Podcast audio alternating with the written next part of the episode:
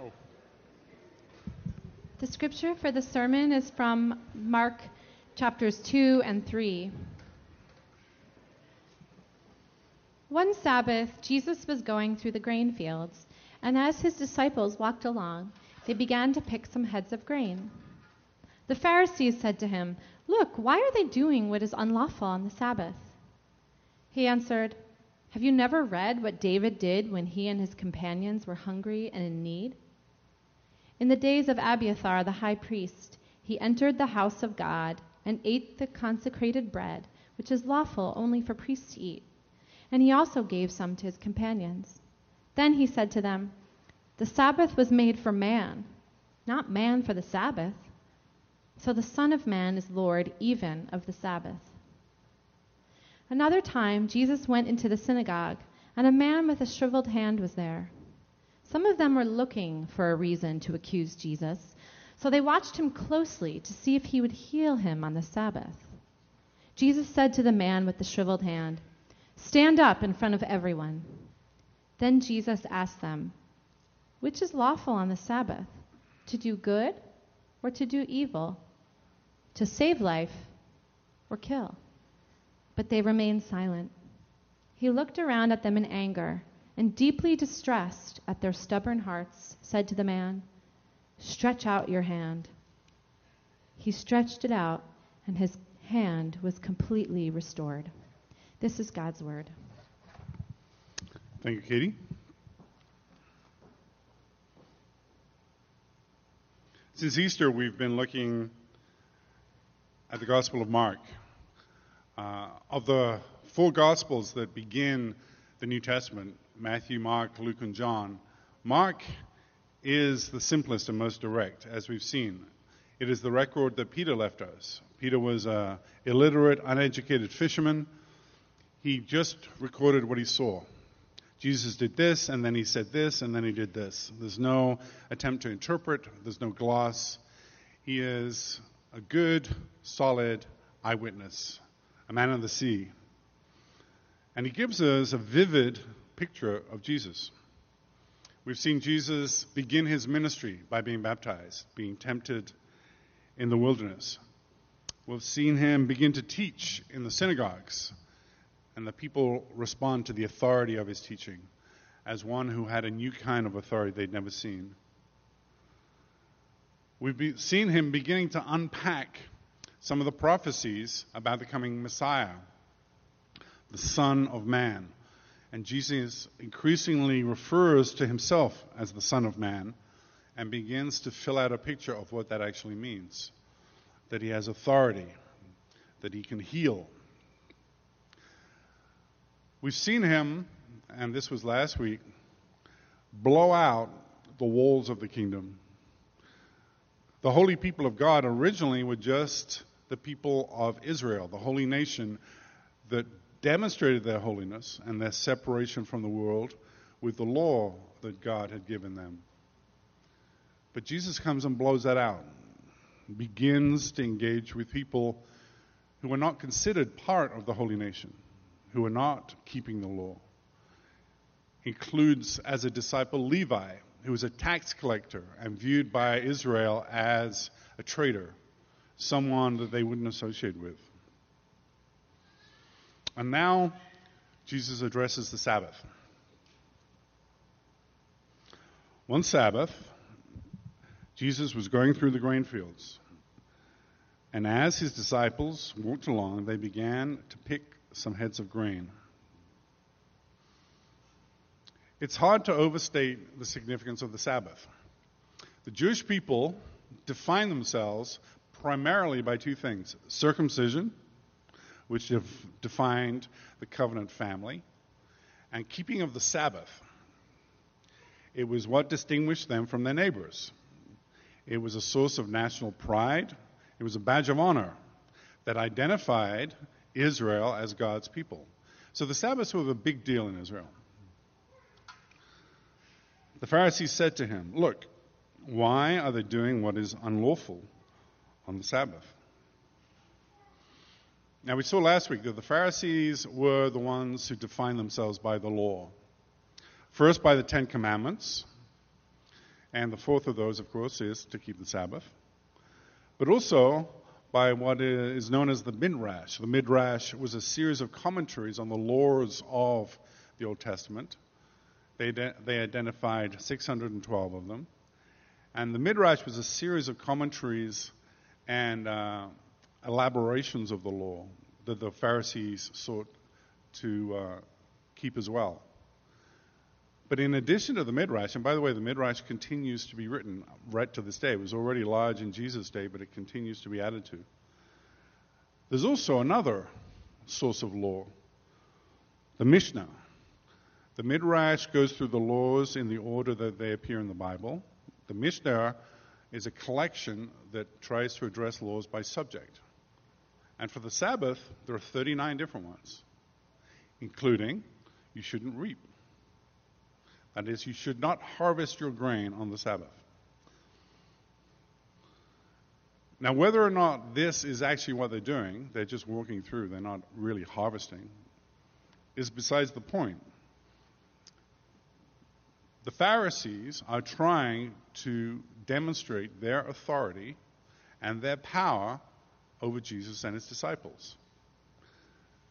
As those defined by the law, as sort of the keepers of the law, they're trying to apply the law on him and demonstrate their authority.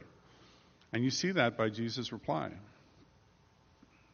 He answered, This is Jesus after he's been challenged. Have you never read what David did when he and his companions were hungry and in need? In the days of Abiathar the high priest, he entered the house of God and ate the consecrated bread, which is, unlaw- which is lawful only for priests to eat and he also gave some to his companions. Now, this is an odd thing for Jesus to bring up.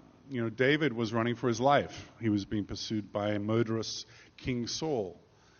He was starving. His man was starving and hungry, and that's why he ate. Jesus' disciples aren't starving. They're just walking. They're having a day's walk on Sabbath. The point is not that because David did this when he was starving, I can do it. The point is a claim of authority. Then he said to them, The Sabbath was made for man, not man for the Sabbath. So the Son of Man is Lord even of the Sabbath. We recall from last week. Jesus is taking this expression, the Son of Man, he's applying it to himself, and he is showing what it means in practice. Now, we'll look at that in a moment. But first, this idea that the Sabbath was made for man, not man for the Sabbath. It is very re- easy when you read the Old Testament, in fact, when you read chunks of the Bible, to think that this is kind of arcane, esoteric stuff from the past. That this is interesting theology, but it has little relevance for us today. But the idea of the Sabbath, the idea of the need for human beings to rest, I would argue, is fully important for us today, particularly people like us who live in that city, live close to the city that never sleeps. The very de- definition of not keeping a Sabbath. You know, when I first came to America, I came to New York, and I was shocked as an Englishman just how many people here defined themselves by their work. How overwhelming it was for everybody.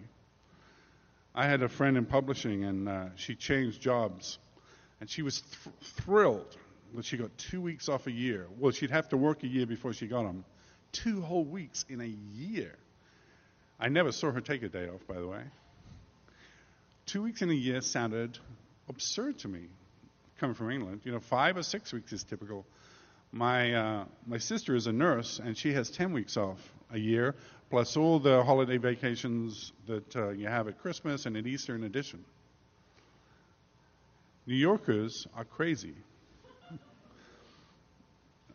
A man that I went to school with, uh, he ended up working for Sotheby's in London, and he would travel from the London office to the New York office.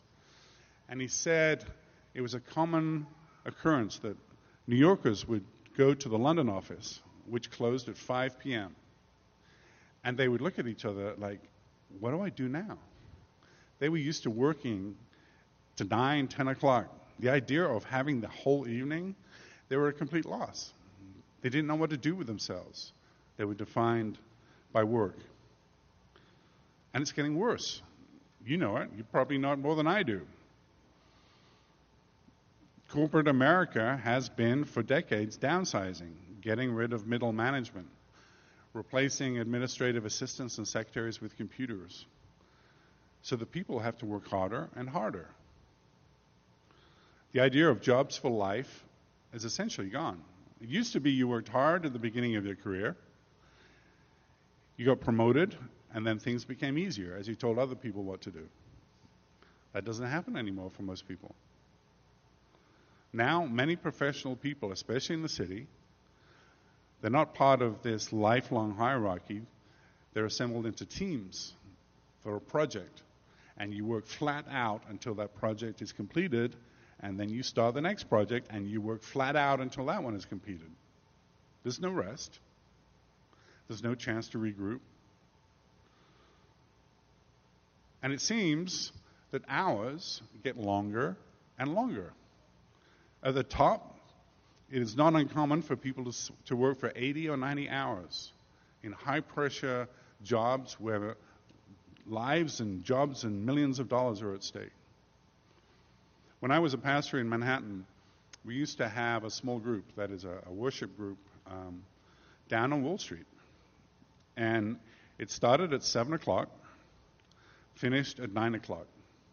And at 9 o'clock in the evening, more than half the group went back to their office to continue working. It was shocking.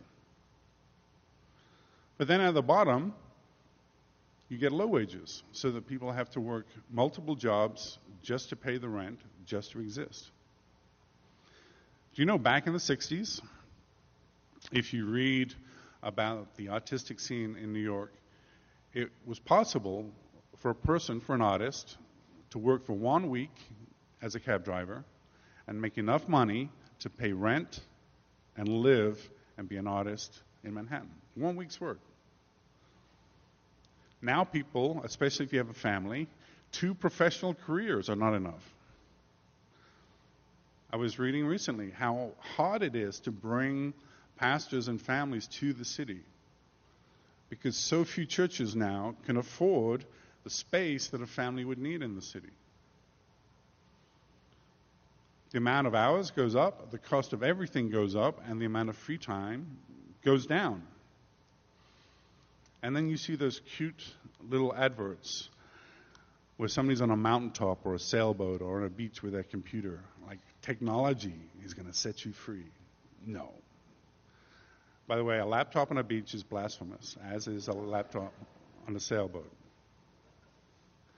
Technology just spills the work over so that people are on call and responding to things at work all day and all night and all weekend.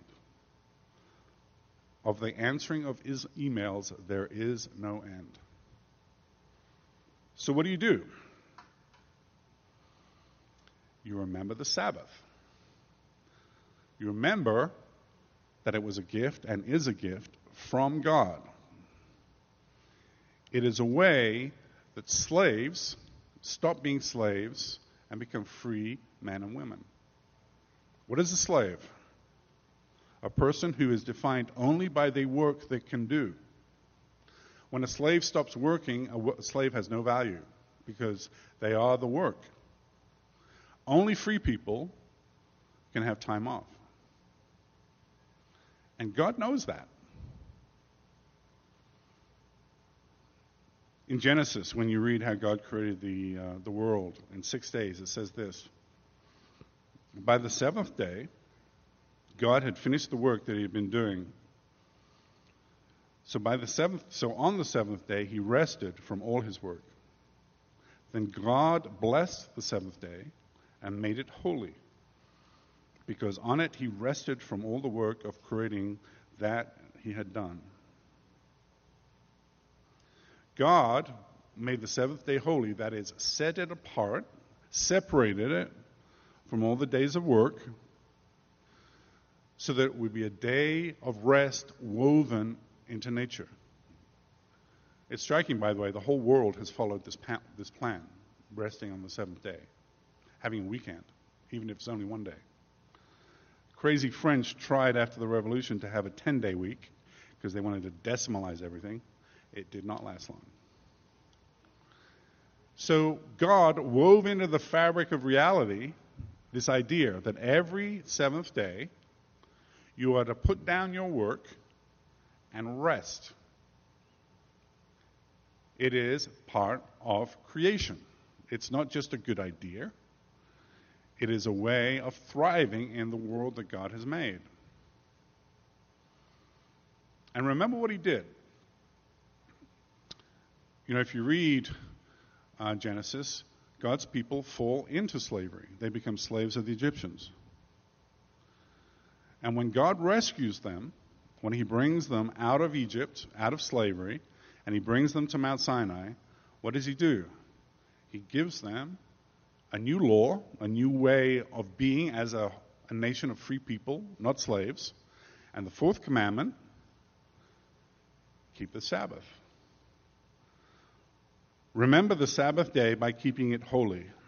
Six days you shall labor and do all your work. But the seventh day is a Sabbath to the Lord your God.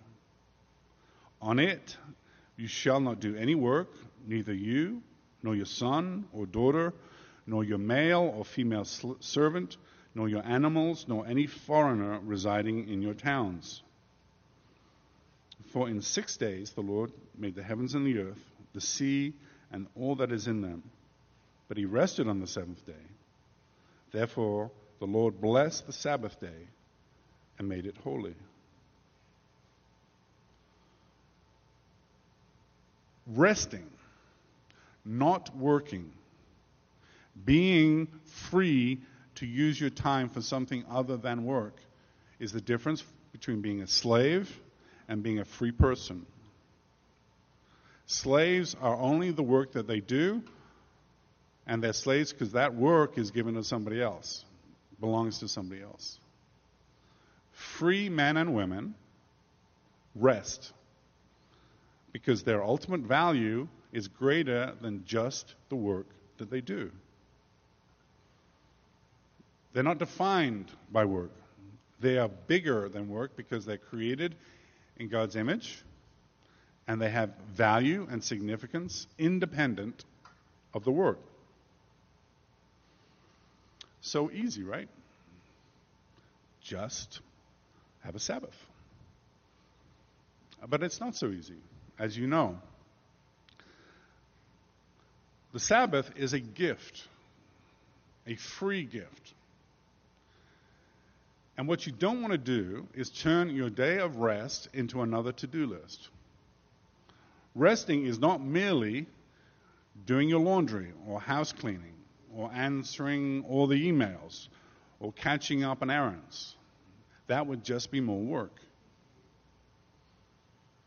A Sabbath should be rest from the daily grind. And only when it is are you free. That's why Jesus gets so angry with the Pharisees. They have turned the gift into another set of obligations. Instead of it being a chance for people to restore themselves, they have turned it into another set of duties. Another time, Jesus went into the synagogue, and a man with a shriveled hand was there. Some of them were looking for a reason to accuse Jesus. So they watched him closely to see if he would heal him on the Sabbath. Jesus said to the man with the shriveled hand, Stand up in front of everyone. Then Jesus asked them, Which is lawful on the Sabbath, to do good or to do evil, to save life or to kill. But they remained silent. He looked around at them in anger and, deeply distressed at their stubborn hearts, said to the man, Stretch out your hand. He stretched it out, and his hand was completely restored. Notice it doesn't say healed, it says restored, renewed became what it was meant to be That is what the Sabbath is all about. And that's why Jesus was so angry. Because the Pharisees had turned this gift from God, this holy, separate space, this day where you could lay down your deadly doing, do something fresh and new that would restore you, they'd turn that into a fresh set of obligations. Jesus, Lord of the Sabbath, is redefining what it means. The purpose of the Sabbath is to be a gift from God to his people. Not a fresh set of duties, not another to do list, not a new set of laws. So, what can you do? There was a wonderful article about this in the New York Times by Judith Shulevitz.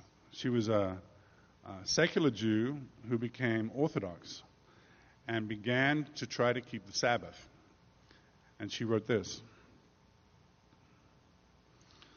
Most people mistakenly believe that all you have to do to do it is to stop working.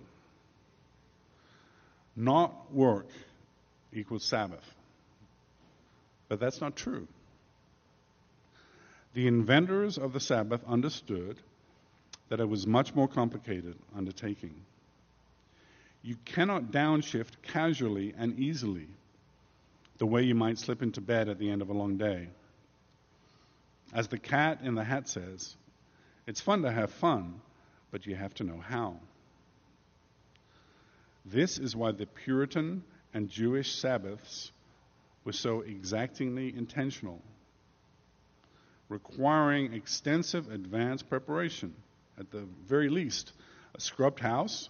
So your Sabbath is not about house cleaning and cleaning the oven or putting order to your closets. Uh, scrubbed house, a full larder. So it's not about going to the supermarket, it's not about shopping. And a bath. Uh, I guess if you're an Orthodox Jew, you don't even have a, a shower on, on the Sabbath. The rules did not exist to torture the faithful. They were meant to communicate the insight that interrupting the ceaseless round of striving requires a surprisingly strenuous act of will, one that has to be bolstered by habit as well as by social sanction. It is not so easy. So there's a sort of contradiction here. The idea of the Sabbath is a day of rest and restoration and renewal, but also this deliberate act. Why? Because it is radically countercultural. All the habits of our society move against it. You know, it used to be the Sabbath, Sunday, was really different. Stores would be closed, you couldn't buy things, everybody was expected to go to church. That's all gone. Now, the world that we live in is 24 7, seven days a week. There is no Sabbath. The current culture expects you to be working. The current culture wants you to be a slave, defined only by your work. To be free now requires a conscious act of will. And that's what Jesus is calling us to. That's what upset the Pharisees, by the way. You know, verse 6 Then the Pharisees went out and began to plot with the Herodians how they might kill Jesus. When the powerful lose their power over you and your work, your de- self definition, they get upset. Because only when you are free of obligations can you fully be who you are a child of God. Not defined by your work, not defined by the rule makers, not defined by any other agency, only God. The idea of Sabbath is always going to be a threat to power, threat to the people who want to control you, the ones who want to turn you back into slaves and serfs and peasants and just workers, beasts of burden. So, what do you do? it would be ridiculous for me to tell you because I would just dump a new set of rules on you. And that's not the point. The point of the Sabbath is that you discover who you really are. For every one of you and for every family, the Sabbath will be different. Who are you when you're not defined by your boss and by emails, by bills, by to do lists? What are you capable of?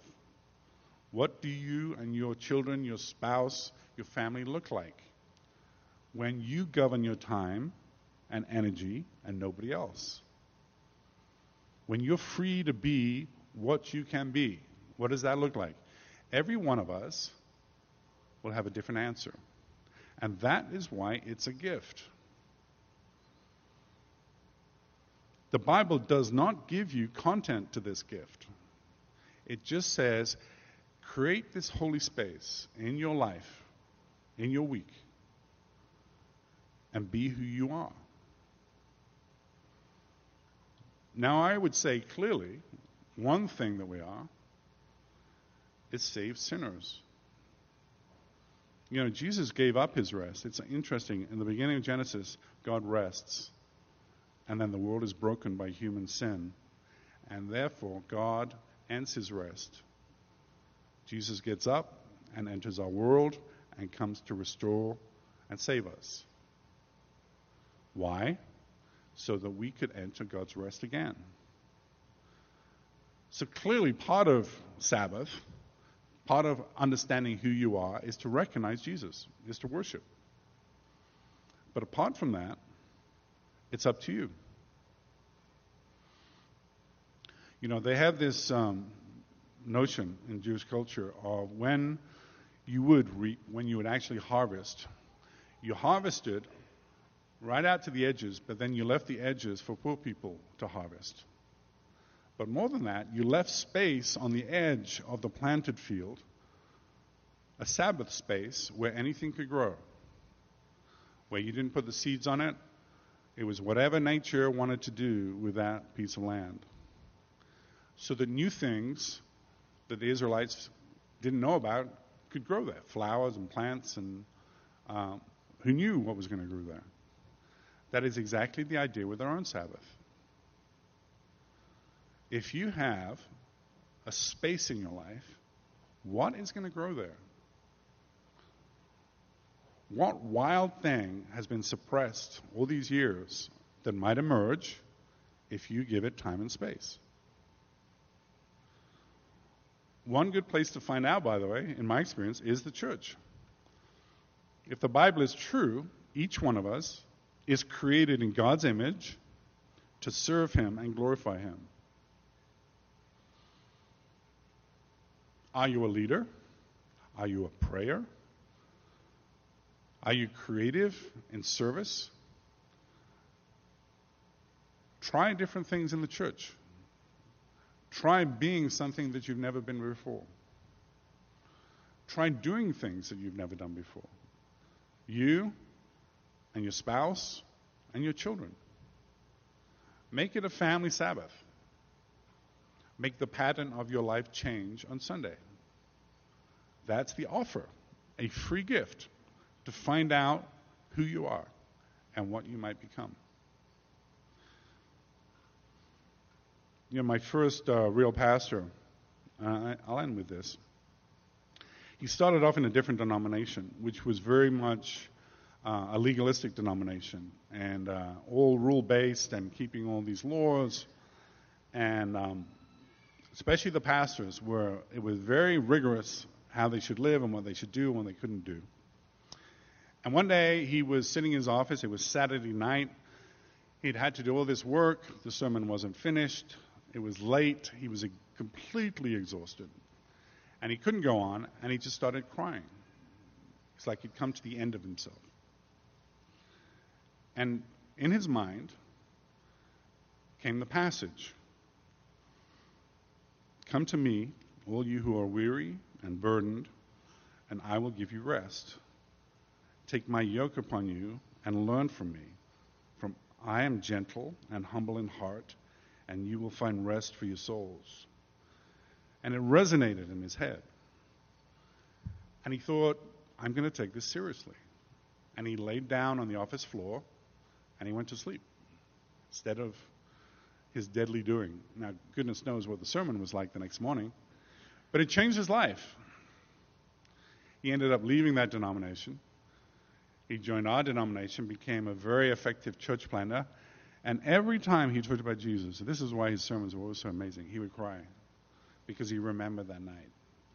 And his sense of God's grace and gift towards him defined his life and his ministry, his family, his relationship with everyone.